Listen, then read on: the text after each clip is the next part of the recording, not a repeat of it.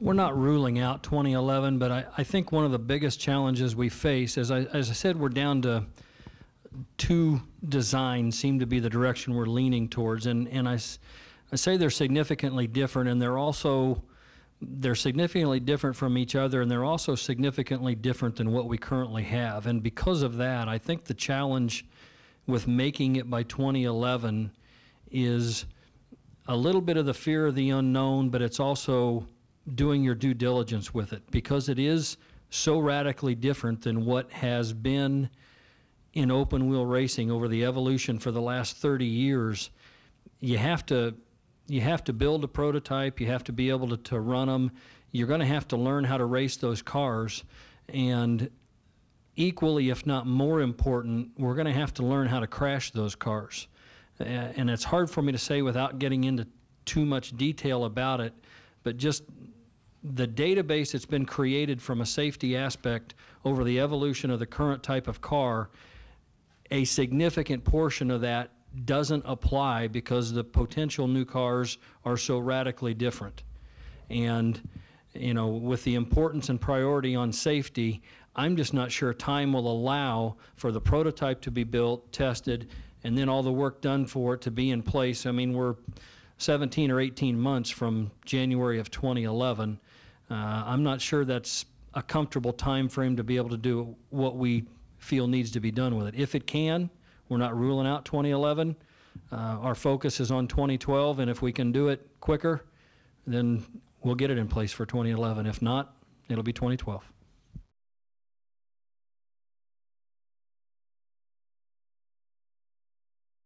Yes, it would involve a vastly different engine as well because the, the concepts are so radically different. And that's obviously, again, part of the package. You know, we, we've got great partners with Honda right now, and certainly uh, we've got a meeting with them scheduled at, at Toronto next week to keep them included in the loop and talk about what our options are and, and our timeline around these. And uh, it would be a, a whole new package, chassis and engine at the same time.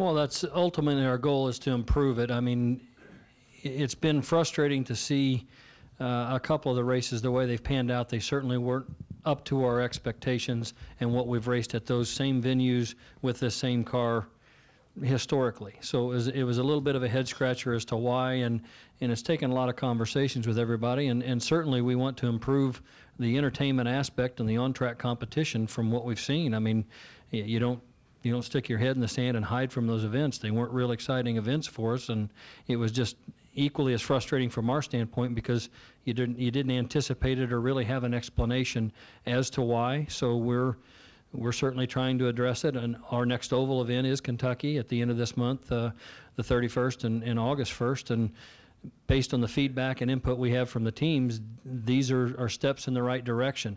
It's phase one. If it's not enough, we've got a plan for additional stuff to be implemented uh, after Kentucky if this if this doesn't achieve the desired result. But we think it's certainly moving in the right direction.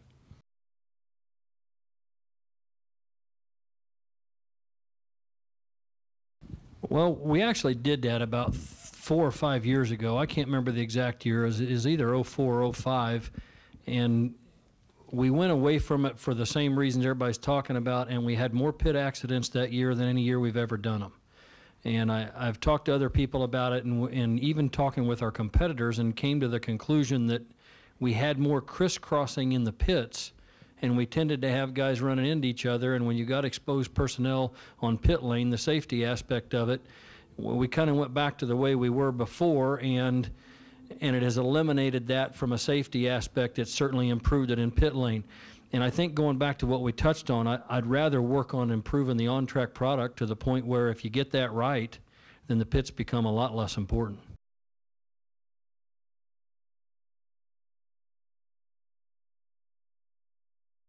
The easy one first, Australia has not contacted us. Um, And, and we left that, I think, very positively last year, uh, but do not have a, an ongoing interest of racing there. And, uh, and Milwaukee continues to be a challenge. Uh, That has, uh, I think, probably gotten a bit worse since we talked last, just in terms of, of, of a future possibility. Uh, we felt like we may be able to develop a plan with the current promoter to not only fulfill outstanding obligations, but give us a confidence level that we can put it on the schedule. Uh, we are not announcing the schedule till the end of July, so I guess there uh, could be something developed, but uh, kind of remains to be seen. Uh, it does look like pretty tough operating conditions up there right now, so we'll uh, we'll just monitor that. And and as I said, we have an alternative uh, developed on the schedule, and again, we hope to be able to include Milwaukee. We just don't know that yet.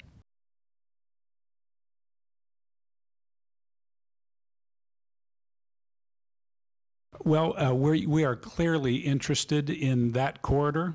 Uh, New Hampshire represents, uh, we think, a facility that we know our cars race well there, and uh, and and there are conversations. So uh, that may develop. From my standpoint, Gordon, I, I it's the type of track I'd love to be back at. You know, uh, the flat short oval is a is a great racy track for us, and uh, would love to be back in that market. And I think the venue itself would be outstanding.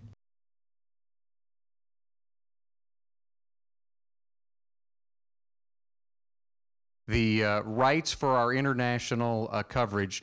The five ABC races, as you indicated, are, uh, give, are, are a part of the package that ABC ESPN has, and where they have owned and branded networks, they broadcast those races. Beyond that, it goes into what you know is referred to as syndication and is available uh, basically in the open market for virtually anyone to make an offer, uh, whether it's pay TV, free TV, a local station, or a pan-regional network. And we have examples of all of those. TSN is the uh, network that purchased the uh, syndication package. Initially, at the uh, start of the season, I, I am aware that there were some challenges there. We have followed up. It, the interesting part that makes it a little complicated is that while those rights are actually uh, Versus rights, they have hired ESPN ESPN International to do their syndication for them, as ESPN International had traditionally been syndicating race coverage beyond their own networks. And we felt initially, I think, in combination with Versus and, and the IndyCar side,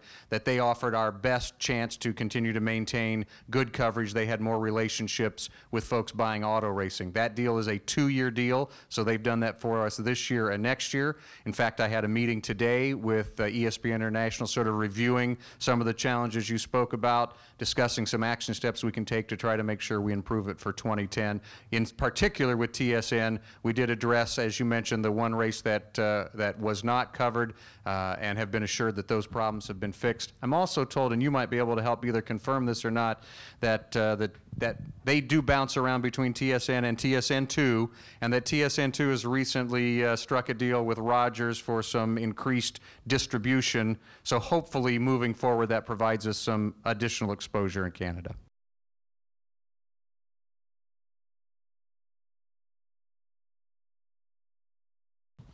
I- I'll start with that one. I mean, that was really one of the things that drove what we were looking for in a new television package. When I talked about additional coverage, it was design. The, the conversations always revolved around we need people to see our drivers beyond green flag to checkered flag to get a chance to know because we believe we have a series full of very interesting, compelling characters, and that we just need to be able to get them exposed to a broader audience. So that's the very design of why we went out and did this television package. Again, we're five races into it uh, uh, of a 10-year deal. Little hard to evaluate its success or failure so far. But the, I mean, I think the early uh, uh signs, uh, kind of answering Don's question again, have been very positive. That the types of things we're able to show and expose and expand upon in telling those stories of reasons fans would have a rooting interest for or against individual drivers and teams. That's what, that's what the TV package was designed to do.